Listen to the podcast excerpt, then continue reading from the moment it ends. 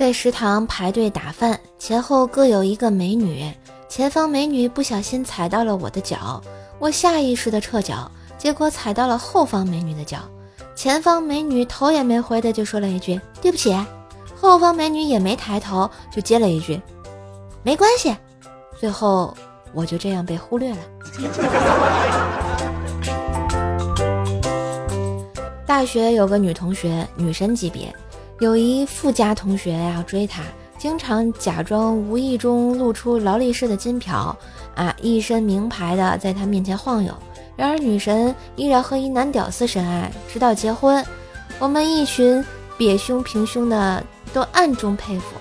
那次同学会，趁他喝高了，问他当年有没有动心过，他沉默半天才说：“当年没见识啊，那些名牌都不认得，唯独一次他觉得他的宾利牛逼。”男友还骗她说那是比亚迪豪华版。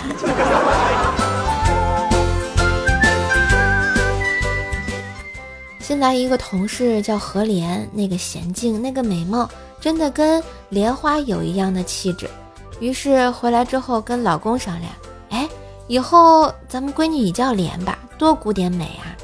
老公沉默了一会儿，悠悠地说：“你是不是忘了我姓刘？”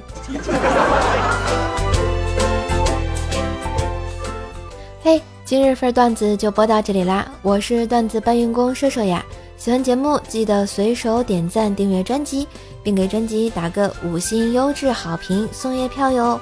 上射手主页订阅奏奈讲笑话，开心天津话，支持射手就要多分享、多收听、多打赏哟！